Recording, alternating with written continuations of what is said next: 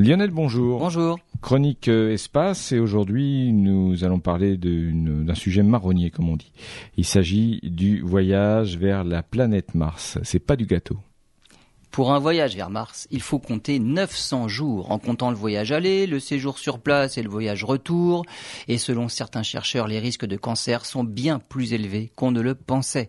Durant tout ce séjour, les astronautes seront exposés aux rayons cosmiques qui peuvent endommager les cellules du corps et les transformer en cellules cancéreuses. Sur Terre, nous sommes protégés par le champ magnétique terrestre, ce qui n'est plus le cas dans l'espace.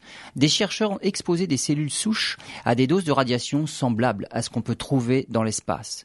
Résultat, les effets sont multiples, mais dans tous les cas sérieux. Les cellules se transforment moins souvent en lymphocytes B et T, qui sont des soldats de notre euh, défense immunitaire. D'autre part, en injectant ces cellules dans des souris, les cellules se sont transformées en lymphocytes anormaux qui ressemblent en tout point à ce qu'on peut observer dans les cas de cancer du sang. Ces résultats sur les cellules s'ajoutent à la liste déjà bien longue des effets de la simple absence de pesanteur. Avant de s'engager dans un voyage sur Mars, il faudra donc avancer d'abord sur le terrain médical pour ne pas que le séjour se transforme en voyage suicide.